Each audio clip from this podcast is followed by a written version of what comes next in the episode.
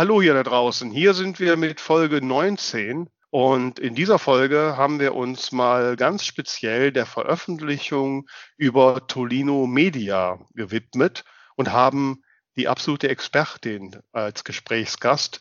Martina Raschke von Tolino Media ist da und erklärt uns, wie das bei Tolino eigentlich funktioniert und warum Tolino es am liebsten hätte, wenn wir unsere Bücher was teurer machen würden. Ja, wir haben über Preise gesprochen, genau. Wir haben aber auch über Marketingkonzepte gesprochen, ähm, über die ganzen Distributionswege und all so eine Sachen, was mit der Veröffentlichung zu tun hat. Und äh, zumindest Tamara hat jetzt ein bisschen besser verstanden, wie das mit Tolino funktioniert und ist Auf ein bisschen angefixt.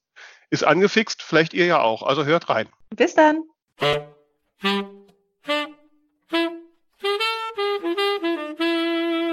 Hier sind sie wieder, die zwei von der Talkstelle, Tamara Leonhardt und Vera Nentwich, mit ihrem Podcast übers Schreiben, Lesen und allem, was dazugehört. Hallo Vera, na du? Hallöchen Tamara. Wie ist es Wie in diesen dir? höheren Zeiten bei dir? Ja? Ja, alles gut soweit. Ähm, viel zu tun im Moment. Ähm, keine Zeit, um Trübsal zu blasen. Alles bestens. Und bei dir? Ich hätte Zeit, Trübsal zu blasen, aber naja, auf die Idee bin ich ja nicht gekommen. Mir geht's eigentlich gut. Ich habe mich so langsam an dieses, an diese Corona-Ruhe und Stille gewöhnt. ich glaube, ich werde totale Probleme haben, wenn das normale Leben mal wieder losgeht. Oh, weia. Dann muss ich ja plötzlich morgens aufstehen und dann muss ich raus und dann oh, ist alles so schön gemütlich. Ich habe so meinen Rhythmus gefunden. Allein der Gedanke ist schon Stress pur, oder ja, wie? ne? Oh Mann. Nee, ja. nee, also ich krieg äh, auch jetzt nicht mehr als fünf Stunden Schlaf im Moment. Mein Gott, wie du das machst. Ja. Ach, die jungen Menschen, die das noch können. Haben wir denn zur Aufmunterung, haben wir denn Post oder wir hatten ja unseren Aufruf, haben wir was bekommen? Sie haben Post. Genau, wir haben, äh, also es haben sich ein paar angemeldet, die es mir aber noch nicht geschickt haben. Hier Und mal kurz zur Folge Erinnerung. ne? Genau. Ähm, wir haben aber auch zwei Nachrichten bekommen. Und zwar einmal von der lieben Katharina Mohini, die hat ja äh, in unserer äh, Leipzig Selbsthilfegruppe schon äh, gesprochen. Und die hat uns erzählt, warum sie schreibt und äh, noch ganz viele andere Dinge drumherum. Horch mal. Was reizt mich am Schreiben? Tja, auch auf die Gefahr hin, dass ich irgendwann das gefundene Fressen für angehende Psychotherapeuten bin, muss ich sagen, es ist das Gefühl, erlaubterweise in Figuren, in Rollen einzutauchen, die ich mir wahrscheinlich im wahren Leben nie äh, zutrauen würde, ob das nun vom psychologischen, äh, vom körperlichen her möglich ist. Es ist einfach die Reise durch verschiedene Psychologien und äh, Rollen, die ich mir wahrscheinlich nie erlauben würde. Was treibt mich an, ein gutes Buch zu schreiben? Also in den letzten Jahren, seitdem ich schreibe und mein eigenes Leben sich in so vielen Dingen verändert, stelle ich immer wieder fest, dass es so viele Menschen um mich herum gibt, die irgendwie stagnieren oder sich gar schlimmstenfalls selbst bedauern und irgendwie stehen bleiben. Ich möchte mit den Augen meiner Protagonisten aufmuntern, dass es auch eben ein Leben nach dieser berühmten Mitte 30 gibt. Dass man sich auch da weiterentwickeln kann, wenn man dazu den Mut hat, wenn auch nur ein paar Menschen damit wachzurütteln sind oder auch lesehungrig werden, dann hat es sich gelohnt. Und das ist mein Antrieb. Meine Helden entwickeln sich und so möchte ich auch meine Leser, dass sie vielleicht in sich gehen und ja, auch ein bisschen aus dem Buch Stärke und Kraft für das wahre Leben zu ziehen. Es macht mich glücklich dabei, eine Geschichte zu schreiben. Ja, es ist einfach dieses Gefühl, mit der Zukunft zu spielen, mit den Wagnissen, in Rollen einzutauchen, die so unterschiedlich sind, wie man sie sich nie vorstellen möchte und könnte. Und in meinem neuesten Roman eben äh, unter anderem eine Rolle des, eines Attentäters und eben auch diese Situation auszuspielen, diese äh, Schicksalsschläge, die die Protagonisten halten, die ich selbst im Plot äh, nicht vorausgesehen habe. Und mit diesen plötzlichen äh, ja, Situationen weiter zu jonglieren, zu spielen und äh, ja, hoffentlich mit Spannung auszuloten und äh, voranzubringen und doch zu einem guten Ende zu finden und eine Lösung parat zu haben. Und äh, das sind alles Dinge, die mir vielleicht auch im wahren Leben selber weiterhelfen, über den Tellerrand hinauszuschauen. Das ist eben das, was mich am Schreiben glücklich macht. Und äh, es sind nicht die Einnahmen, die Tantiemen, davon kann keine Kirchenmaus leben.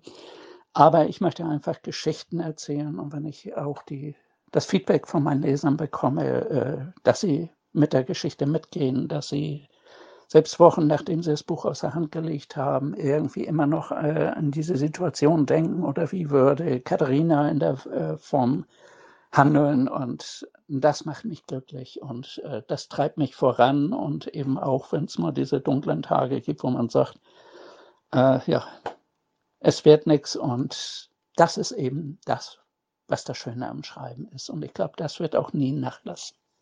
Nun zum Thema, was zieht mich herunter bei meinem Buch? Also ich habe jetzt gerade das Manuskript von meinem neuen Buch Dünnflimmern, Schleier der Vergangenheit, äh, rübergeschrieben und habe dort ein wenig mehr die Krimiphase ausgebaut, das Genre, und festgestellt, das Leben ja, eines Attentäters ist auch kein Honigschlecken und eben auch so diese Gedanken, äh, sich in eine Rolle eines ja eigentlich negativen Menschen hineinzudenken, der zwar auch seine positiven Seiten hat, die ich auch versucht habe rauszukitzeln, es ist doch eben äh, diese Situation, äh, sich da reinzudenken, einen Menschen das Lebenslicht auszublasen und was geht einem durch den Kopf dabei? Und eben auch diese äh, Sache,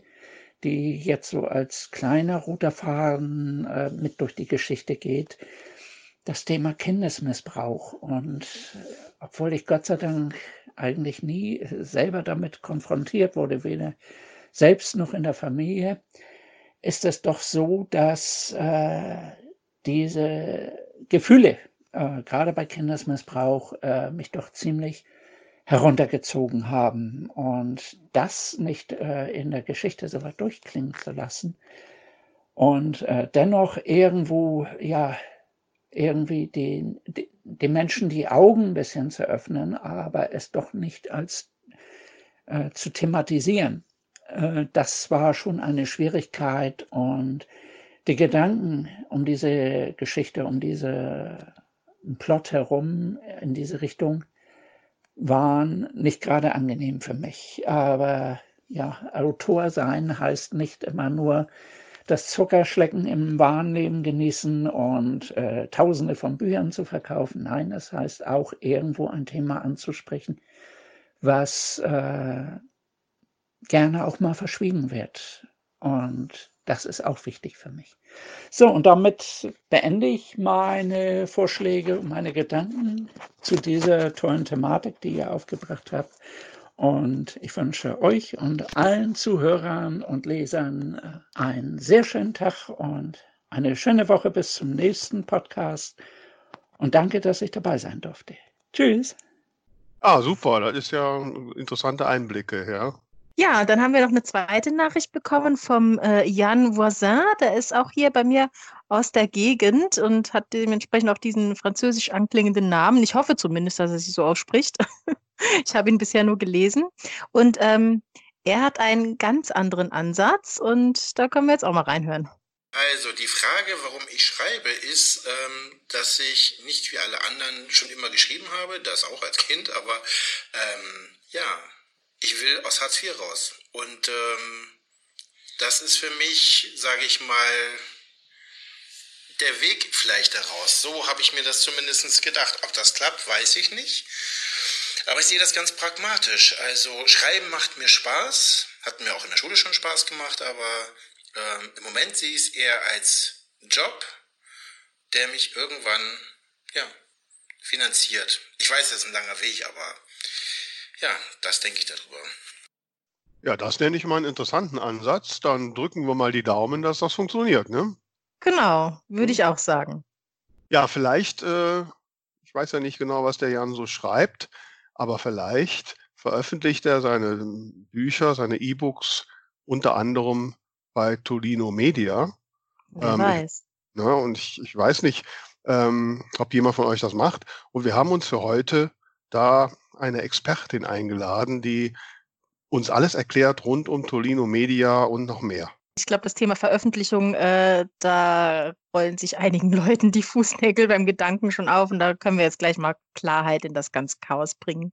Wir wollen uns heute alles rund um Tolino Media erklären lassen und haben dafür als Gesprächspartnerin niemand Geringeres als die Senior Marketing Managerin des Unternehmens. Martina Raschke ist heute für uns da. Hallo Martina. Hallo, freut mich, dass ich heute bei euch sein darf. Hallo Martina. Ja, freut uns, dass du Zeit hast und äh, Lust hast, mit uns mal so ein bisschen zu plaudern und uns in die Geheimnisse von Tolino Media einzuweisen. Ähm, eine Frage, nachdem ich vorhin nochmal so auf der Webseite gelesen habe und weil ich auch nochmal deine richtige Jobbezeichnung da rausfinden wollte, eine Frage, die mir dabei direkt gekommen ist, wenn du auf einer Party bist und gefragt wirst, was machst du beruflich, was sagst du da? Das hängt so ein bisschen davon ab. Also wenn ich in der Buchbranche auf einer Party bin, dann sage ich, ich bin Senior Marketing Managerin bei Tolino Media. Ansonsten sage ich meistens, ähm, ja, ich, ich mache was mit E-Books und da das Marketing. Und okay. dann gucken die Leute entweder entsetzt und suchen das weiter oder fragen nach und wollen es konkret erklärt haben. Sagen die dann nicht als erstes, ja, ich lese aber keine E-Books, ich brauche das Papier, ich brauche die Haptik? Erstaunlicherweise nicht. Also viele aus meinem äh, privaten Freundeskreis sind doch begeisterte E-Book-Leser. Tatsächlich. Aha. Ich also, weiß auch nicht, wie das passiert ist. Suchst du die Freunde aus? Kann das sein? Nee, tatsächlich bin ich ja privat, also äh, etablierter Printleser. Ich habe nicht meinen eigenen Tolino daheim. Oh, oh, das erste Outing nach zwei Minuten hier. Das ja, ja, ja, es geht schnell los. Das ist, ich habe einen. ja, das finde ich ja höchst interessant. Ich hatte äh, letzte Woche oder vor 14 Tagen die, das Erlebnis mit meiner Nachbarin, die ist auch so eine begeisterte Buchleserin und, ähm, und kam ganz aufgelöst zu mir. Sie hat sich einen E-Book-Reader in der Buchhandlung gekauft ähm, und kriegte das Ding nicht installiert, ob ich ihr helfen hm. kann. So, da habe ich dann erstmal mit Überraschung festgestellt, dass in der hiesigen Buchhandlung es gar kein Tolino gibt. Oh, sondern? Ähm, ah, wie hieß das Ding denn jetzt? Ähm, nicht Powerbook. Pocketbook. Pocketbook, Pocketbook, ja. Mhm. Und wenn man das einschaltete, war auch erstmal alles auf Spanisch. Das ist auch gut. das hat jetzt die Installation nicht vereinfacht. Ich lerne gerade Französisch, aber Spanisch wurde schwierig. Ne? Das ist ja artverwandt. Ja, das ist ja. Und dann äh, konnte man Gott sei Dank, ne, konnte ich bei der Buchhandlung anrufen und eine sehr versierte Fachverkäuferin der Buchhandlung hat mich dann durch das spanische Menü geführt, bis ich es auf Deutsch hatte. Und dann haben wir das installiert bekommen. Dann habe ich natürlich so dran gedacht, ähm, ja, also die arme Nachbarin, die nicht so EDV-affin ist, die hätte das alleine nie hinbekommen. Hm. Ne, und wenn ich jetzt mal überlege, Entschuldigung, muss ich jetzt auch mal sagen, ich habe ein Kindle, den habe ich aus dem Paket genommen, eingeschaltet, lief. Ne? Ja, so soll das auch eigentlich funktionieren. Ne? Ja? Ähm, also jetzt erstmal so, ne, jetzt immer ein bisschen die Frage an dich. A, warum hat so eine Buchhandlung eigentlich kein Tolino? Das ist tatsächlich, wo ich ganz, ganz nett sagen muss, kann ich dir nicht beantworten, ist die Kollegin für zuständig. Ähm, hängt, glaube ich, ein bisschen, also vielleicht ist es ja so, dass für die äh, Lesegeräte sind wir nicht wir von Tolino Media, sondern wirklich die Kollegen von Tolino zuständig. Insofern weiß ich das tatsächlich wirklich nicht. Ähm, hängt wahrscheinlich von der Buchhandlung ab. Also in den Buchhandlungen der Tolino-Allianz, also bei Thalia, Hugendubel, Weltbild etc., gibt es natürlich die Tolino-Geräte, aber die unabhängigen Buchhandlungen können da im Prinzip natürlich einfach verkaufen, mit wem sie gerade entsprechende Verträge haben. Und das kann auch Pocketbook sein. Mhm. Ist denn so in dieser Tolino-Allianz, da sind halt die genannten Buchhandlungen drin, aber so ein Barsortimenter, äh, also für euch da draußen, die nicht wissen, was Barsortimenter sind, das sind die Großhändler äh, für den Buchhandel, da gibt es eigentlich namentlich so drei, die sind in diesem Tolino-Verbund nicht drin, oder? Jein, also Libri gehört ja als Auslieferungsdienstleister auch mit dazu ja. inzwischen, aber überwiegend läuft es natürlich über die, die Shops der Tolino Allianz. Mhm. Das heißt, wenn dann Buchhandlungen äh, auch Verträge mit Libri haben, dann ist wahrscheinlich die Chance, dass sie auch Tolino haben, höher. Genau. Okay. Mhm. Wie ist das denn? Äh, wir haben festgestellt, ähm, ich bin ja schon viele Jahre, meine Bücher habe ich ja bei Tolino. Ähm, Tamara hat gesagt, sie hat, glaube ich, noch keins bei Tolino, oder wie war das? Genau, ich habe, nee, ich habe eins bei äh, BOD und zwei bei Amazon und bin jetzt gerade wieder am gucken, was ich denn als nächstes mache, weil so ganz optimal ist wahrscheinlich nichts, aber ähm, genau, deswegen wäre durchaus meine Frage mal, warum sollte ich das denn mal mit euch versuchen? Zum einen, weil du so unglaublich nette Personen wie mich an deinem äh, Telefon hast dann. Ja, das ist natürlich ein guter Punkt. nee, ähm, tatsächlich, also ist das so ein Punkt, den viele unserer Autorinnen zu schätzen wissen, ähm, dass wir wirklich persönlich erreichbar sind. Also gerade per mhm. Telefon nicht ganz so gut, aber normalerweise auch das. Das heißt, wenn man uns eine E-Mail schreibt, uns anruft, uns auf Social Media ähm, anspricht, erreicht man halt direkt mich oder Laura oder Mona oder Angela persönlich und wir beantworten auch alle Mails und alle Fragen direkt persönlich, individuell auf jeden Autor zugeschnitten. Das ist gerade, wenn es so um konkrete Fragen geht, soll ich A oder B machen oder auch um Marketing oder spezielle Shop-Strategien, eigentlich immer ganz praktisch, wenn man da keine mhm. Textbausteine kriegt, sondern äh, einem auch einfach mal gesagt wird, das Cover ist für den Thumbnail im Online-Shop nicht ideal. Mhm. Ähm, von der persönlichen Betreuung mal abgesehen, ist natürlich wirklich einer unserer großen Vorteile ähm, die guten Konditionen, die wir bieten. Bei uns ist es ja so, dass die Autoren ähm, ab einem Verkaufspreis von 2,99 Euro 70 ähm, Prozent vom Nettoverkaufspreis kriegen und darunter 40 Prozent. Und das ist auch wirklich, also Nettoverkaufspreis, nicht Verkaufserlös. Das heißt, es gibt bei uns keinerlei Gebühren. Das kann man, glaube ich, nicht oft genug betonen, weil ähm, viele immer sagen, wie, es kostet wirklich nichts. Nein, es kostet wirklich nichts. Ich sage immer, ihr könnt uns kein Geld geben, auch wenn ihr möchtet. Also ihr könnt uns gerne Schokolade bezahlen, das ist kein Problem. Ähm, aber alles andere geht nicht. Das heißt, also wir haben keine Einstellungsgebühren, keine Laufzeitgebühren, keine Datenübertragungsgebühren, keine irgendwas Gebühren, das ist wirklich völlig kostenfrei. Das heißt, auch wenn man es mal einfach ausprobieren will, ja, man muss seine eigene Zeit investieren, aber ansonsten mhm. zahlt man halt nichts. Wenn man nichts verdient, zahlt man auch nichts. Das ist schon ganz praktisch, dann kann man es nämlich einfach mal wieder, nach, wenn man sagt, okay, das ist nichts für mich, dann cancelt man es wieder. Was man wiederum bei uns kann, weil wir keine Laufzeiten haben. Das heißt, man kann ja. auch nach zwei Wochen sagen, ach nee, irgendwie doch nicht oder ich möchte das Buch nochmal bearbeiten, dann drückt man auf Stornieren und dann bin ich zwar ein bisschen traurig, aber niemand dreht euch ein Stück raus. Aber jetzt muss ich einmal fragen, äh, das weiß ich jetzt tatsächlich gar nicht so genau. Ähm, ihr vertreibt dann EPUBs. Genau. Das heißt, ich kann, wenn ich jetzt ein Buch veröffentlichen möchte als EPUB und als Kindle, gehe ich im Prinzip dann zu zwei Anbietern. Korrekt, genau. Das heißt, wenn man quasi mhm. den kompletten deutschen Buchmarkt bedienen will, sollte man sich bei uns anmelden, dann hat man quasi die eine Hälfte vom Kuchen mit dem deutschen Buchhandel und bei Amazon hat man die andere Hälfte. Mhm, mhm. Außer der williger Buchhandlung, die Pocketbook hat. Aber ähm, aber jetzt Habt ihr denn eigentlich auch eine App? Also, Entschuldigung. Äh, es gibt eine Lese-App, die Tolino-App, die man sich, also wenn man seine eigenen Bücher oder die anderer lesen will, einfach mhm. installieren kann, ja. Also auch direkt so ab dem Shop dann. Weil ich muss ehrlich mhm. sagen, also bei mir war ja die Reise so, ich war auch eine derer, die gesagt haben, ich muss das Buch riechen.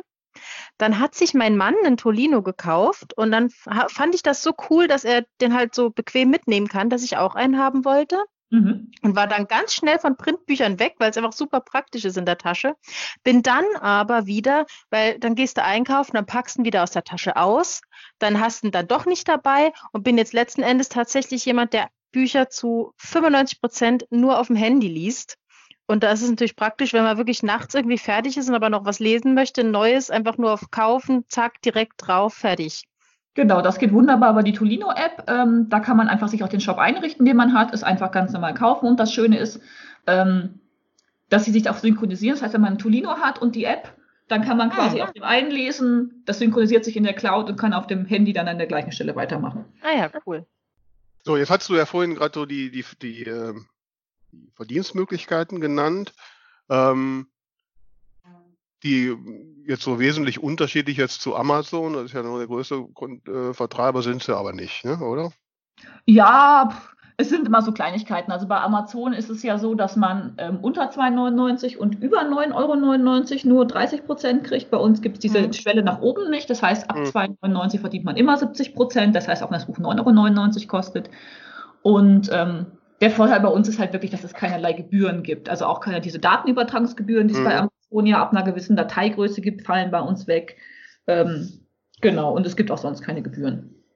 Jetzt ist aber so die Erfahrung, also auch die, wenn man so mit ähm, Autoren, Kolleginnen spricht, Kollegen, ähm, ich kann jetzt keine feste Prozentzahl sagen, aber ich würde sagen, die überwiegende Mehrheit verdient den Hauptbatzen mit Amazon und selbst die, die mit bei Tolino sind, doch einen wesentlich geringeren Teil an Umsätzen. Das ist so ein klassisches, wo ich jetzt mit meinem Kommt drauf an anfangen muss. Ähm, das kann ich pauschal einfach überhaupt nicht, ähm, nicht beurteilen und auch nicht beantworten. Ich weiß ja nur, wir haben sehr viele Autoren, die bei uns sehr gut verdienen. Wir kriegen auch immer wieder Feedback von Autoren, die sagen, ähm, wow, ich verkaufe bei euch tatsächlich mehr als bei Amazon. Mhm. Das ist sowas, das ist extrem vom Autor, vom Buch, vom Genre, ich sage auch immer von der Mondphase abhängig. Also man kann das nicht so pauschalisieren. Also es gibt Bücher, die laufen bei uns besser, es gibt Bücher, die laufen bei Amazon besser. Wir haben Autoren, bei denen läuft auf einmal eins bei uns super und das zweite dann gar nicht mehr. Wir haben ähm, gerade viele junge Fantasy-Autoren, die sagen, aha, interessanterweise läuft Tolino be besser, was ich gar nicht vermutet hätte, weil Fantasy noch so ein bisschen Amazon-Revier ähm, mhm. ist. Also tatsächlich kann man das überhaupt nicht pauschal sagen. Darum empfehle ich auch immer jedem Autor, es einfach mal auszuprobieren, frühzeitig mit uns in Kontakt zu treten, damit wir uns um Marketing kümmern können, ähm, weil das wirklich so extrem individuell ist. Ja. Mhm. Wenn du sagst, um Marketing kümmern, was, äh, was bietet ihr da so? Mhm. Wir haben ja den großen Vorteil, dadurch, dass wir zur Tolino Allianz gehören, haben wir so ein Agreement mit, den, mit dem Online-Shops der Tolino Allianz dass wir dort kostenfreie Marketingplätze für unsere Autoren anbieten können. Ähm, die haben wir vor mhm. allem bei Thalia, aber auch bei Hugendubel, ebook.de und Weltbild. Ähm, und da gibt es dann einfach sowas wie Plätze in Newslettern, Plätze in Sonderaktionen, den Deal der Woche, die e einen Platz in den E-Book-Neuheiten der Woche und die Ostersonderaktion etc. Und ähm, diese Plätze kosten ja normalerweise richtig viel Geld, wenn man die in den Shops ähm, kaufen möchte. Wir haben mhm. die umsonst durch äh, die Tolino Allianz und vermitteln die entsprechend an unsere Autoren, sodass sie da im Prinzip bessere Sichtbarkeit und damit bessere Verkäufe bekommen. Mhm. Da fällt mir ein, jetzt am 14. April, glaube ich, müsste eigentlich mein letztes Buch Tote Trolle Meckernich in irgendeiner Werbeaktion gewesen sein. Ne? Das kann gut sein. Ja, ich, kann ich aber nachgucken auf der Plattform, kann ich sowas nicht. Ich kann höchstens gucken, ob jetzt die Verkäufe durch die Decke gehen oder so. Ne? Du kannst genau zum einen an den Trenddaten äh, hoffentlich sehen, zum anderen in den E-Mails, die ich dir geschickt habe. Ansonsten könnte ich jetzt im Marketing-Tool nachgucken, wenn ich es offen hätte. Okay, gut. Du hast mir E-Mails dazu geschickt. Also du hast mir ganz am Anfang mal, als ich gesagt habe, ich bringe dann mein Buch, hast du gesagt, ich habe es da und dafür angemeldet. Meinst du dieses E-Mail? Genau. Okay. Hm. Okay. Das heißt, da muss man aktiv einfach Bescheid sagen, ich, ich wäre gern dabei und dann, wenn man Glück hat, kriegt man was angeboten oder was muss man da tun? Genau, im Prinzip reicht es, wenn man uns eine E-Mail schickt an unsere Serviceadresse ähm, und einfach sagt, Hallöchen, hier bin ich, mein Buch mit dem Titel so und so aus dem Genre so und so kommt dann und dann. Ähm, habt ihr irgendwelche Marketingplätze für mich? Gerne noch sagen, mhm kosten soll, gerne auch immer sagen, ob man eine Preisaktion machen möchte oder nicht. Und dann schaue ich einfach, wo Plätze frei sind. Ähm, da unsere Plätze natürlich begehrt sind und wir eine beschränkte Zahl haben, sage ich auch mal, meldet euch frühzeitig. Und frühzeitig, es kann eigentlich nie früh genug sein. Also an der Stelle ist ja der Running Gag. Ich sage euch immer, Martin Christ hat mir seinen Veröffentlichungsplan bis 2022 gegeben. Ja, das hat er wirklich gemacht. ähm, also gerne immer früh. Also verschieben kann man es immer noch, aber was reserviert ist, ist reserviert. Mhm. Ich bin jetzt gerade geplättet, Veröffentlichungsplan bis 2022. Gott. Ich weiß ja noch nicht mal, wenn das aktuelle Buch mal fertig wird. Ähm, wie viel, darf ich jetzt mal so fragen, so auf dem Nähkästchen, wie viele Plätze gibt es in so einer Werbeaktion? Äh, jetzt muss ich tatsächlich mal so grob überschlagen. Ich glaube, das sind so Pi mal Daumen 350 bis 400, die wir im Monat haben, die ich so vergeben kann. Mhm das schwankt immer so ein bisschen, ähm, wie viele Plätze wir in Sonderaktionen haben, wie viele Sonderaktionen es gibt, wie viele Newsletter es gibt. Es werden auch mal mehr Plätze, ähm, dann fällt mal irgendwas weg, weil irgendwas anders ist. Aber das ist so die Größenordnung. Oh, das ist ja mhm. doch schon eine größere Zahl, ne? Also ja. Das ist ja schon, ist schon eine Menge. Ähm, wie viele wie viele Titel habt ihr mittlerweile bei euch? Das haben wir tatsächlich vor kurzem noch ich glaube, wir haben, also es sind inzwischen also ordentlich über 10.000. Also ich weiß die Zahlen nicht auswendig, ich glaube mhm. 13.000 irgendwas. Mhm. Wobei das natürlich auch immer fluktuiert, weil die Leute Titel stornieren, wieder zu uns bringen etc. Mhm. mhm. Und wie ist jetzt so allgemein, jetzt gerade so in den Corona-Zeiten, merkt ihr einen totalen Ansturm auf E-Books? Wie sind so die Marktentwicklungen? Tatsächlich merken wir das ähm, stark. Also ich habe so ein bisschen, es war sehr lustig, also in den, in den Tagen, wo klar wurde, dass dieser Lockdown kommt, sind die, sind die, hat man es tatsächlich in den Verkäufen gemerkt, die gingen schlagartig runter. Man dachte, aha, hier sind alle Klopapier kaufen. Mhm. Und dann ging es schlagartig hoch. Also man merkt es tatsächlich schon, dass die Leute mehr E-Books kaufen als vorher. Okay. Mhm. Habt ihr denn auch mal so ein ähm, Statistik gemacht? Was ist das optimale Tolino-Genre? Auch das, muss ich sagen, kommt darauf an. Ähm, es ist schon so, dass man sich ja immer bewusst werden muss, dass wir ja nicht wie Amazon ein selbstreferenzierender Shop sind, sondern wir sind im Endeffekt ja wirklich nur ein Distributor, die an verschiedene Shops ausliefern. Und jeder mhm. Shop funktioniert anders. Also es ist zum Beispiel schon so, dass Weltbild eine andere Zielgruppe hat als Hugendubel, eine andere Zielgruppe als Thalia. Also pauschal kann man immer sagen, Romance und erotische Romance geht bei Thalia ziemlich gut, Krimis und Thriller gehen bei Hugendubel und E-Book ziemlich gut, historische Romane sind eher so Weltbild. Aha. Aber das ist wirklich so ganz grob. Und wir haben Thriller, die laufen wie geschnitten Brot bei Thalia und wir haben Romance, die läuft unglaublich gut bei, bei Hugendubel und umgekehrt. Und man hat zum Teil auch Bücher, wo man sagt, die sind ja im Prinzip vom Inhalt, vom Cover her identisch und das eine läuft toll, das andere nicht. Also ähm, mhm. das kann man wirklich pauschal überhaupt nicht sagen. Also ich muss ja gestehen, dass ich das auch immer so ein bisschen als euer Manko sehe. Ne? Also ich meine, klar, Amazon hat den Vorteil, die haben alles in einer Hand. Ne? Das ist alles, kann alles sehr durchgängig gemacht werden. Ich habe bei euch ja immer so ein bisschen das Problem, wenn ich da äh, irgendwelche Klassifizierungen mache, dass die ja bei jedem Shop irgendwie anders ankommen und manchmal auch ja nicht. Ähm, und ich mich manchmal wunde, wundere, wo meine Bücher bei Hugendubel oder was auch immer, in welcher Kategorie sie da so landen. Ähm, habt ihr da, gibt es da Bestrebungen, da mal mehr zu vereinheitlichen oder hängen die Leute an ihren eigenen Shops und machen, was sie wollen? Ja, das ist tatsächlich wirklich das Problem, was man sich immer vor Augen halten muss. Amazon ist ja wirklich ein, ein einzelner Mhm. Ein einzelnes System, das sich auf sich selbst bezieht. Deswegen können die ja wunderbar ähm, alles einstellen, weil das die, die Daten nie aus der Hand geben. Wir sind ja wirklich wie, wie alle anderen auch, also wie auch Bookrix und Neobooks und BOD Distributor und spielen die Sachen an die Shops. Mhm. Und jeder Shop ist ein unabhängiges Wirtschaftsunternehmen und auch wenn wir alle zur Allianz gehören, wirtschaftet dann doch jedes äh, Unternehmen selbst. Klar, wir sprechen uns ab und wir versuchen auch mit unseren Category Managern das entsprechend auf einen Nenner zu bringen.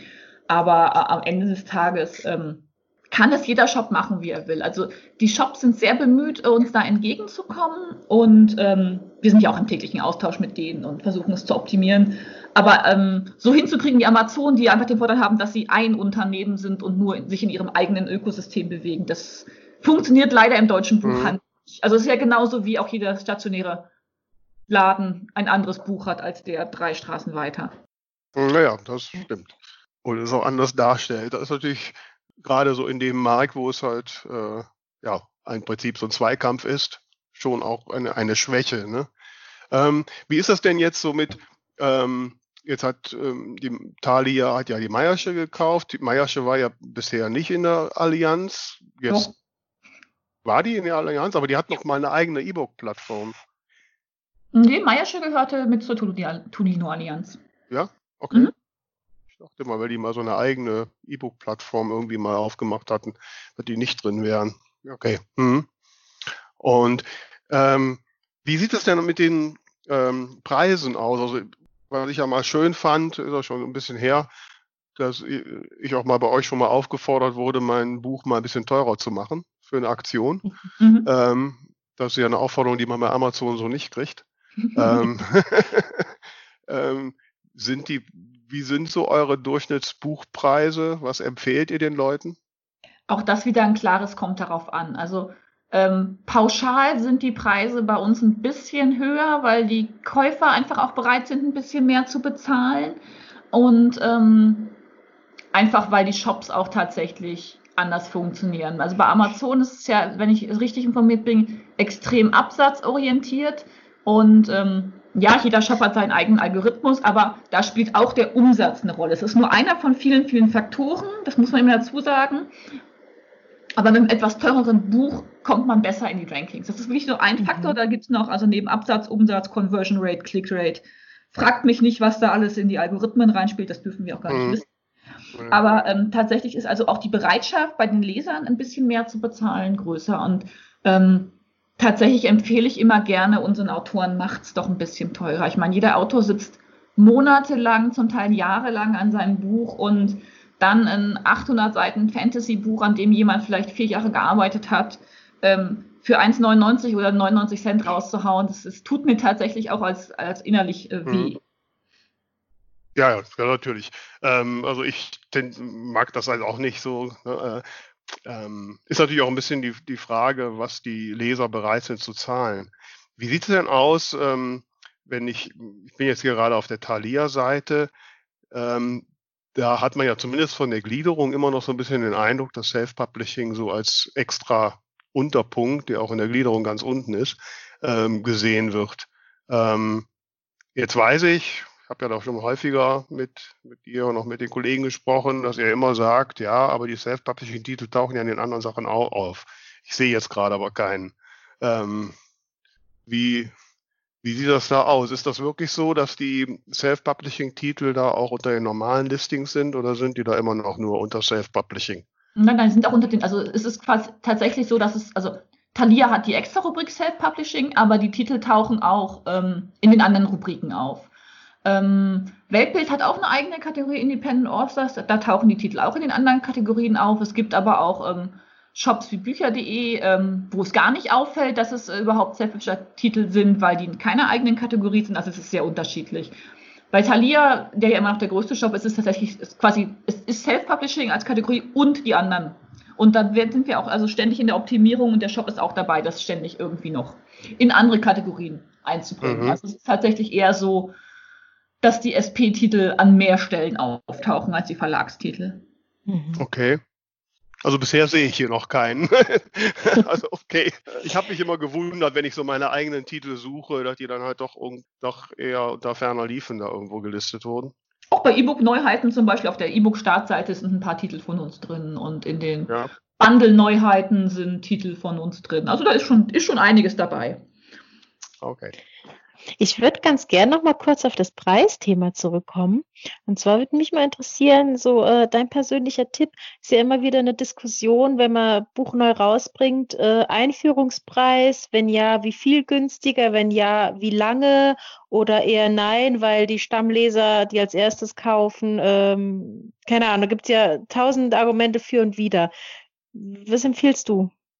Das kommt darauf an. Also es ist, wie du, wie du schon sagst, ja, mal, also man kann es wirklich pauschal nicht sagen. Wie du schon sagst, also Stichwort Stammleser ist unglaublich wichtig, wenn man einen festen Leserstamm hat ähm, und weiß, die kaufen auch zum vollen Preis, dann sollte man das auch nutzen und ähm, sich quasi nicht selbst ähm, den eigenen Markt kaputt machen, indem man sagt, ich mache einen Einführungspreis. Wenn man hingegen neu am Markt ist oder auch neu bei Tolino eine neue Reihe hat, ein neues Pseudonym, dann kann ein Einführungspreis durchaus ganz praktisch sein, um ähm, erstmal eine größere Reichweite, größere Leserschaft zu bekommen. Aber tatsächlich ist das klassisches kommt darauf an Fall. Das heißt, man muss es im Prinzip für sich selbst ausprobieren. Mhm. Ist man eher der Typ Einführungspreis? Ist man eher der Typ ich zum Vollpreis und dann später was oder der Typ, der überhaupt keine Preisaktion macht. Da kann man wirklich auch pauschal überhaupt nichts zu sagen. Weil manchmal funktioniert es mit einer 99 Cent Aktion zum Start, manchmal funktioniert es gar nicht. Also das ist einfach so. Okay. Und ähm, jetzt, ich habe da jetzt gar nicht geguckt, so, so eine Geschichte wie so, so ein, äh, na, wie sag mal, so eine Flatrate ähm, habt ihr gar nicht, ne? Ähm, wir haben wir selbst nicht. Äh, man kann über uns an Scooby ausliefern, die ja in, inzwischen auch am Markt sind und dann entsprechend bei Scooby sein Buch unterbringen. Das ist ja auch ein E-Book Flatrate. Okay. Aber äh, habt ihr eure Abo, ja, euer Abo-Modell nicht mehr? Doch, Tobias Select gibt es immer noch, aber es ist ja kein, keine Flatrate. Okay, ja, gut. Ich habe letztens da noch eine Überweisung von bekommen, hat mich ganz überrascht. Ja. Äh, Was ist da der Unterschied? ähm, Tolino Select ist ein, äh, ein kuratiertes 4 aus 40 ähm, Abo. Das heißt, man äh, hat jeden Monat 40 Titel zur Auswahl aus vier mhm. Genres, wo man vier Titel jeden Monat lesen darf. Davon sind okay. 10 Self-Publishing-Titel und 30 Verlagstitel. Okay. Mhm. Während ich hier so auf der Thalia-Seite stöbere, stelle ich gerade mit Erschrecken fest, dass es mittlerweile auch äh, Verlage gibt, die E-Books für 3,99 verkaufen. Ja, das ist tatsächlich ein Trend, den wir so seit einem halben, dreiviertel Jahr beobachten, dass die Verlage ähm, im, im Niedrigpreissegment wildern sozusagen, ja. Ich habe mir vor zehn Tagen noch, äh, ähm, hatte ich jetzt eine Zeit davon gelesen, äh, Buch Heimat von, oh, ich weiß den Autor nicht, ähm, hat einen deutschen Buchpreis bekommen. Das Thema fand ich so toll. Da habe ich gedacht, komm, dann bestellst du ein E-Book. Kostet E-Book 19 Euro. Mhm. Ne? Ja. Da zuckt man dann doch zusammen. Ne? Mhm. So, ähm, gut, aber 3,99 ist jetzt vielleicht, naja, für einen Verlagstitel. Ich meine, wenn der, wenn der, die arme, der arme Autor da seine was, 20 oder 30 Prozent vom Nettoerlös kriegt, dann bleibt da nicht viel hängen. Ja, vor allem, wenn es äh, mal so viel ist. Ne? Meistens naja. ist es ja mehr so 10 oder sowas. Ja. Ja, klar, also klar, wenn es nur der Standard bei den E-Books geht man ja hm. mittlerweile eher von 20, 30 Prozent aus, aber je nachdem, wie die verhandelt haben, bei 10 Prozent, ja, da wird es eng. Genau. Ähm, hm. was empfehlt ihr, was würdest du uns denn, ne, wir zwei, Tamara und ich, wir sind ja die zwei völlig unberühmten Autorinnen, ne, aber die immer noch heimlich davon träumen, ja mal reich und berühmt zu werden. ähm, so, was würdest du uns denn empfehlen, damit das jetzt endlich mal klappt? Ja, das kommt darauf an. Ähm, zum einen, was, was viele Autoren immer noch vergessen, ist, wie wichtig tatsächlich also das Self-in-Self-Publishing ist. Ähm, man kommt um Social-Media-Kanäle heute nicht mehr rum. Also es gibt immer noch viele, die sagen, oh, ich möchte aber nicht und hm, das ist nichts für mich. Kann ich verstehen. Ich bin selbst auch, also ich bin ein großer Twitter-Freund, der Rest ist mir, na, ein Graus ist übertrieben, aber ich muss es nicht machen. Aber liebe Autoren, macht es. Ihr müsst nicht alle Kanäle bedienen und ähm, auch nicht direkt perfekt, aber man braucht diese Social Media Kanäle einfach, um den Leser zu erreichen. Ähm, das ist auch ein super Marketinginstrument. Man kann einfach über, sei es jetzt Facebook, Instagram, Twitter, die eigene Homepage, den eigenen Newsletter, einfach auch ja die Leser bei der Stange halten. Man kann sie anteasern, man kann ähm, Snippets rausschicken. Man kann sie in den Entstehungsprozess involvieren, indem man Abstimmungen machen lässt. Welche Farbe soll das neue Cover haben? Rosa, hellblau oder orange? Ähm, und so kann man dieses Engagement schaffen und den Leser schon mal direkt quasi abholen, bevor er zum Leser wird. Und das finde ich ist unglaublich wichtig. Mhm. Wobei, jetzt muss ich ja mal, ne, also ich musste da einhaken, weil das Ganze, ne, so Cover teilen, das bringt ja nur was, wenn man da auch eine kritische Menge von Fans hat, die da so auch teilnehmen. Ich meine, ich habe das ja alles schon gemacht. Ähm, ja, da ist aber je nachdem, was du machst, die Resonanz dann doch eher bescheiden. Ähm, gut, das funktioniert halt für die ganz berühmten, bei denen dann auch die Schlangen bei den Messeständen stehen, aber dazu gehören Tamara und ich ja leider noch nicht. Wir arbeiten mit unserem Podcast natürlich hart daran, aber ähm, ich, ich tue mich da immer so schwer bei diesen, ähm, bei diesen Aussagen zu Social Media. Du musst solche Sachen machen. Wie gesagt, wenn du noch nicht wirklich die Lesermenge hast, dann ja, das ist so ein bisschen ein Schnippet, ne? Ja, das ist so ein, so ein kleiner Teufelskreis. Man muss im Prinzip anfangen, ähm, sich da seine Fans und Follower zu sammeln, damit es also so eine, eine Spirale nach oben gibt. Das ist am Anfang, glaube ich, echt mühsam und echt frustrierend. Wir sehen es ja in unseren eigenen Social Media Kanälen, wie langsam es da geht, neue Fans und Follower zu kriegen.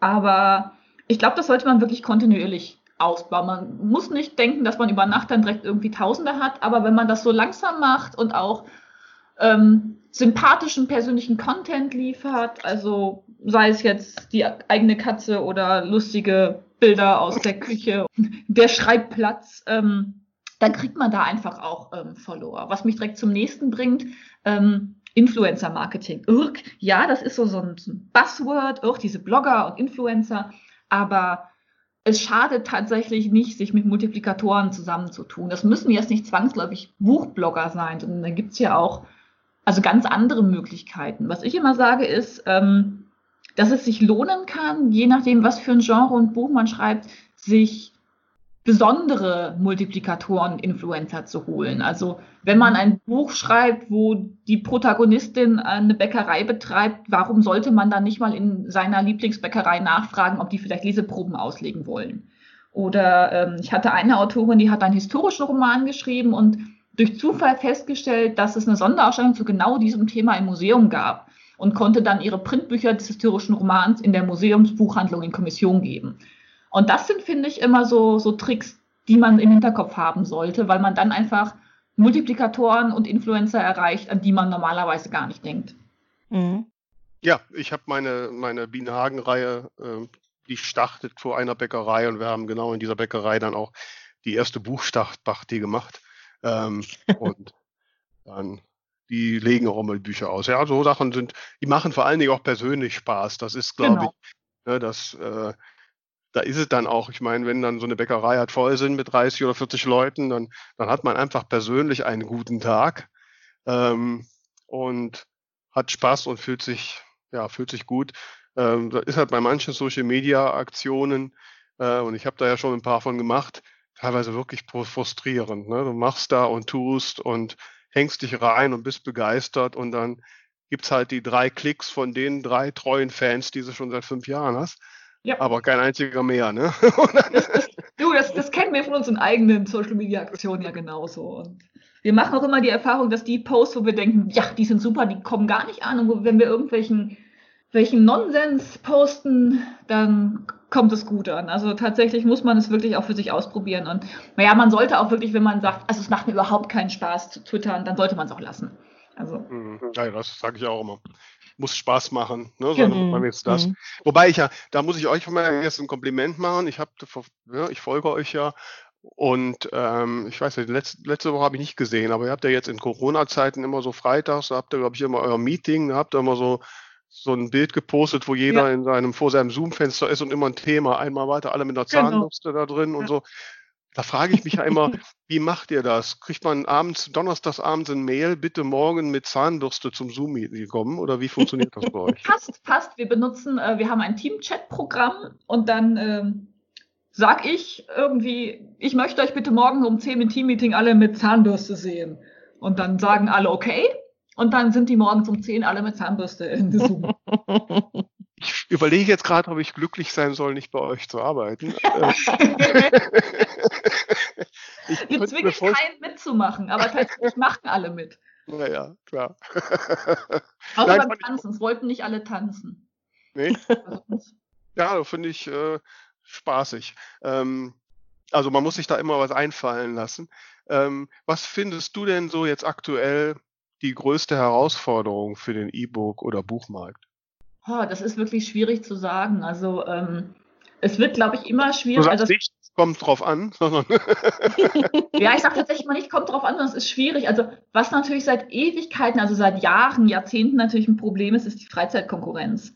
Ähm, die Menschen haben einfach so unglaublich viele Alternativen, also Stichwort Opportunitätskosten, ähm, dass das Buch, also sei es jetzt Print oder E-Book, wirklich nur noch eins von, von unglaublich vielen Alternativen ist, wie die Menschen, Menschen ihre Freizeit gestalten können. Und ähm, da muss man einen Mehrwert bieten. Also ich gehe immer so ein bisschen davon aus, wie würde man es selbst machen. Das finde ich auch immer extrem hilfreich zu überlegen, warum sollte ich jetzt dieses Buch lesen oder diesen Film sehen? Also ähm, versuchen Mehrwert zu bieten. Ja, man braucht Sichtbarkeit, man muss auch ähm, durchaus mal laut auf die Trommel hauen, um gehört zu werden. Ähm, aber ich glaube, das ist so die größte Herausforderung, ähm, also nicht nur im Buchmarkt, sondern für alle Bereiche von, von Kunst und Kultur, sich da quasi gegen die anderen Angebote zu behaupten. Ja, ich höre das ja immer wieder. Ich meine, der, der Börsenverein, der sagt das ja auch immer. Ähm, wobei, jetzt seit ich mich ja auch in dieser Buchszene rumtreibe und auf Messen gehe, habe ich ja so viele Menschen kennengelernt, die äh, tonnenweise Bücher verschlingen. Ähm, das war mir vorher nicht so bewusst. Gut, wahrscheinlich nicht so aufgefallen. Insofern kann ich manchmal so diese Aussage, dass die Menschen nicht mehr lesen, auch gerade die jungen Menschen nicht mehr lesen, gar nicht so unbedingt mit meiner Erfahrungswelt in Einklang bringen. Sehe ich aber auch so. Also ja, ich habe natürlich einen Freundeskreis, die alle viel lesen, aber ich sehe es tatsächlich auch nicht so, dass die Menschen weniger lesen und auch, dass die jungen Leute weniger lesen, sehe ich nicht so. Also wenn man sich gerade die ganzen äh, Bookstagrammer ähm, und Booktuber anguckt, das sind ja alles junge Leute, die sich an andere junge Leute richten und die haben ja zum Teil eine riesige Fanbase und machen unglaublich viel für ihre Autoren und ihre Verlage. Ähm, das sehe ich tatsächlich genau wie du. Also ich glaube, die Le Leute lesen nicht wirklich viel weniger. Ja, von daher, ich glaube, was halt ein bisschen äh, das Bild trübt, ist, dass so der Blick des klassischen Buchhandels halt ja immer noch so ein klassischer ist und die für viele Seiteneffekte gar nicht im Blick haben. Mhm. Ich, ich, bezweifle auch nach wie vor, dass in den Statistiken offiziellen Self-Publishing wirklich zur Gänze vorkommt. Also spätestens das, was über Amazon läuft, kann nicht vorkommen, das weiß ja keiner. Ähm, ja, ne, also von daher muss man das alles mit Vorsicht genießen. Was würdest du dir denn so wünschen, jetzt gerade so in diesen Zeiten? Ich meine, Leipzig ist ausgefallen, aber Frankfurt wissen wir noch nicht. Mhm. Was würdest du dir jetzt so in diesen Zeiten wünschen, wenn alles gut läuft? Was was sollte sich ändern? Was sollte passieren, damit alles, damit wir weiter mehr Erfolg haben? Ich würde mir tatsächlich wünschen, dass die, die Preise, die Verkaufspreise für Self-Publishing E-Books ähm, ein bisschen steigen. Das äh, ist ja im Prinzip so, ich sage mal, es ist eine Triple-Win-Situation. Die Autoren verdienen mehr, was absolut nicht schaden kann ja, seien wir ganz ehrlich, auch die Media verdient mehr, was auch nicht schaden kann. Und auch die, äh, die Buchhändler verdienen mehr. Auch das kann nicht schaden, weil was man immer so ein bisschen vergisst, wenn der Distributor und der Verkäufer, die ja wirklich, also dann nur sich die 30 Prozent, die überbleiben, teilen, ähm, wenn die pleite gehen, haben wir auch nichts davon. Mhm. Ähm, und natürlich denke ich mir immer, also es muss einfach auch mehr beim, beim Autor hängen bleiben, weil also von, von 3,99 Euro oder 99 Cent Büchern, da kann man ja, man kann Tausende davon verkaufen, auch im Monat, aber im Endeffekt relativiert das nicht die Arbeit, die da reingesteckt ist. Und mir fehlt auch so ein bisschen, also dann die, die Wertschätzung, die sich ähm, im Preis niederschlägt. Also das berühmte Beispiel mit dem Kaffee, was ja jeder bringt, also man ist bereit, mhm. mit der Wimpern zu zucken, 5,99 Euro für einen Kaffee bei Starbucks zu bezahlen, aber nicht für ein 800-Seiten-Buch. Und da finde ich, ist so ein mhm. Missverhältnis, äh, an dem man arbeiten sollte. Mhm. Nee, das kann ich, kann ich nur teilen. Äh, da fällt mir ein, es gab zumindest mal Gerüchte, dass äh, Tolino Media irgendwann auch mal Printbücher macht. Ist da was dran? Wir haben unglaublich viel auf der Roadmap, muss ich sagen. Zum Teil habe ich selber überhaupt keinen Überblick, weil ich ja Marketing mache und so Special Projects immer bei anderen ähm, Bereichen liegen. Aber ja, wir planen unglaublich viel und wann das kommt und in welcher Form ähm, Abgesehen davon, dass ich es nicht sagen dürfte, weiß ich es gerade auch gar nicht. Können wir jetzt nicht, ich meine, wir sind ja quasi unter uns. Nee, das tun wir nicht. Wir, wir haben noch nicht so viele Follower, also. Nee, aber tatsächlich kann ich da auch nichts zu sagen, weil ich tatsächlich die, die aktuelle Roadmap, diese. Roadmap, mhm. wie es so schön heißt, nicht kenne und welche Projekte davor mhm. haben. Das ändert sich ja auch schon mal. Aber sowas ist zumindest in den Gedankenspielen also wir, wir schließen hier kategorisch sowieso grundsätzlich überhaupt nichts aus. Mein Gott, du könntest Politikerin werden. Ja, ne? man lernt das. ja. Ich muss mir mal mehr bei Anne Will abgucken, wie man jetzt nachfragt. Aber okay. ja, aber eine andere, jetzt gehen wir mal richtig Tacheles. Sag mal, wie soll das bei Toledo Media weiterlaufen, wenn jetzt der Daniel nicht mehr da ist?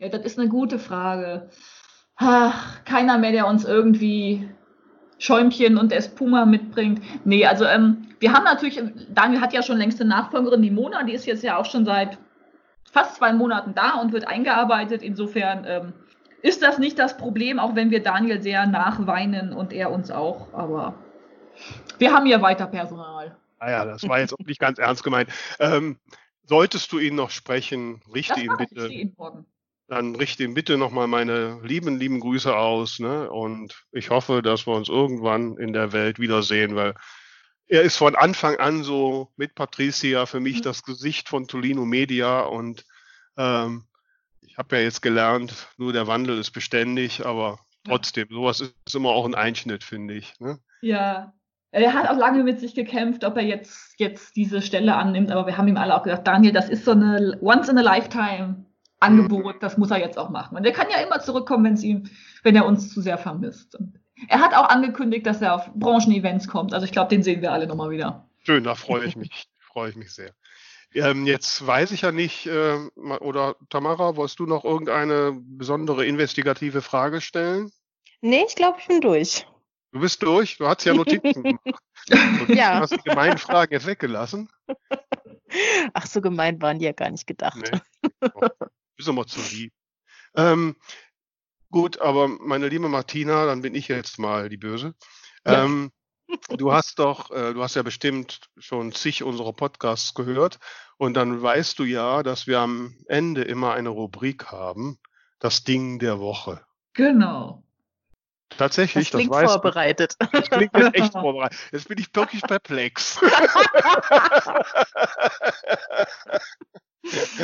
Sag bloß, du hast schon mal einen Podcast von uns gehört. Du wirst es, ich glaube, ab und zu bereite ich mich vor. Och, Mann, das ist ja völlig Da hat beeindruckend. sie uns was voraus. Profis und so.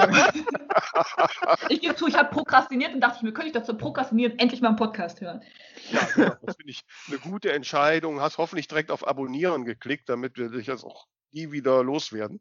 Tatsächlich noch nicht, aber das werde ich nachholen. Gut, brav, brav. Gut, was ist denn dein vorbereitetes Ding der Woche? Das Ding der Woche.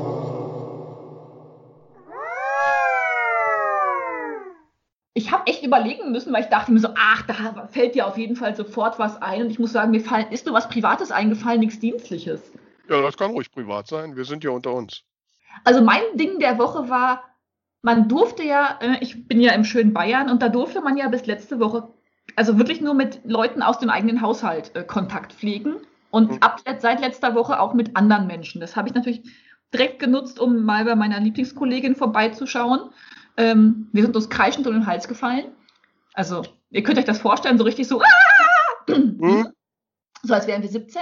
Und ähm, mein persönliches Highlight war, das war echt so mein, mein Ding der Woche, dass ihre Katze, die eigentlich eine kleine, darf ich das sagen, Bitch ist, sonst Mhm. schneidet es raus, ähm, Ach zu mir kam und kuscheln wollte. Und das war so, das war so mein, mein Herz ging so auf. Also absolut mein Highlight. Das, das hat mir ma- made my week, my month. Also das war das Höhepunkt der Quarantäne. Julias Katze ist auf meinen Schoß gekommen und hat sich streicheln lassen. Oh, das, guck mal, die hat Ding. auch vermisst hier.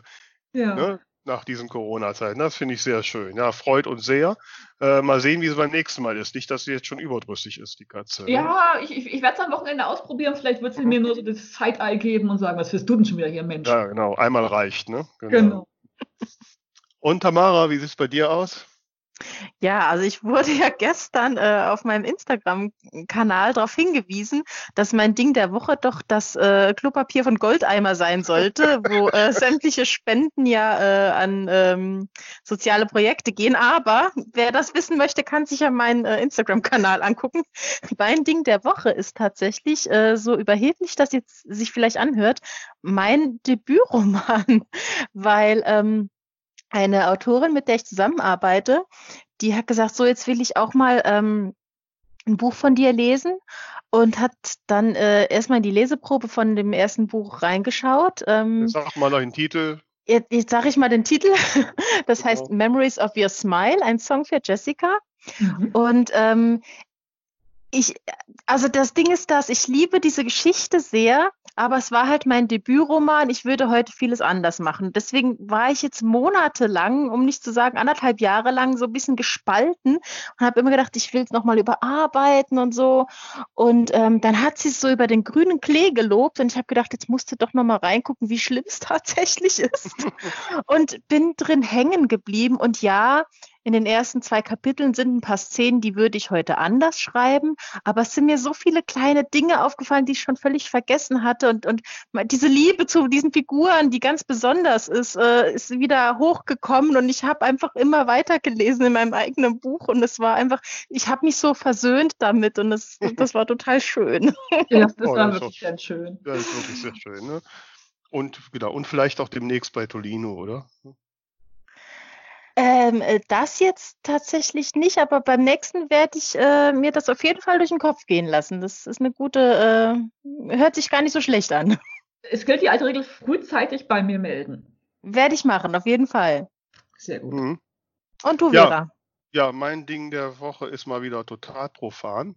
Ähm, ich habe äh, heute Morgen eine Lieferung bekommen. Ich habe 24 Flaschen Bier bekommen. Wuhu! Ja.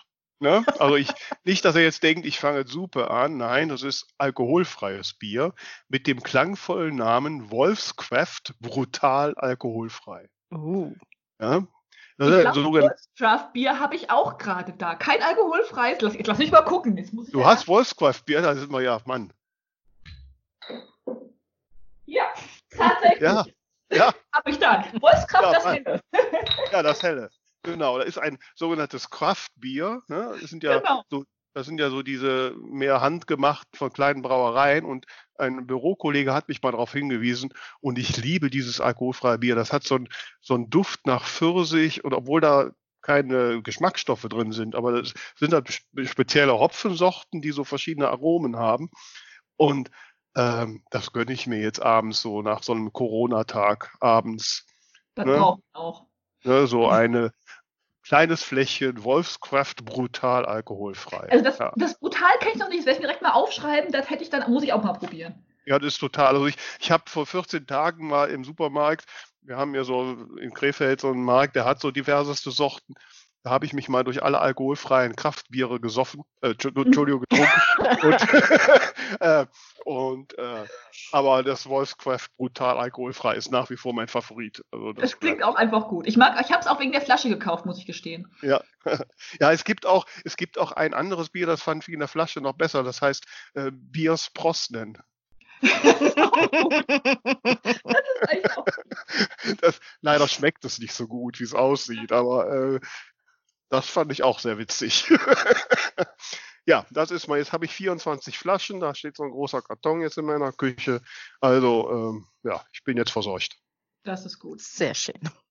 Ja, dann danken wir dir, liebe Martina, für diese doch interessanten Einblicke in Tolino, Tolino Media und hoffen, dass wir den ein oder anderen von euch da draußen vielleicht jetzt auf den Geschmack gebracht haben, doch mal drüber nachzudenken, statt nur Amazon auch mal zu Tolino zu gehen. Und ihr wisst, schreibt Martina an, dann gibt's schöne Werbeaktionen. Genau. Äh, ich denke jetzt mal aus der Sicht von uns Autoren und Autoren, es kann nur in unserem Interesse sein, wenn es mehrere starke äh, Partner gibt und es nicht nur auf, sich auf einen konzentriert.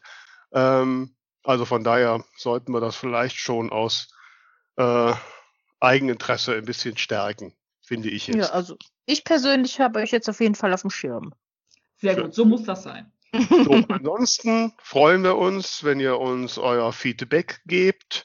Ähm, per Mail, Instagram-Message, gerne auch als Sprachnachricht. Nach wie vor ist ja unser Aufruf, sagt uns als Sprachnachricht, warum ihr schreibt. Das kommt wie auch in dieser Folge. Gerne nehmen wir das auch in den nächsten Folgen auf.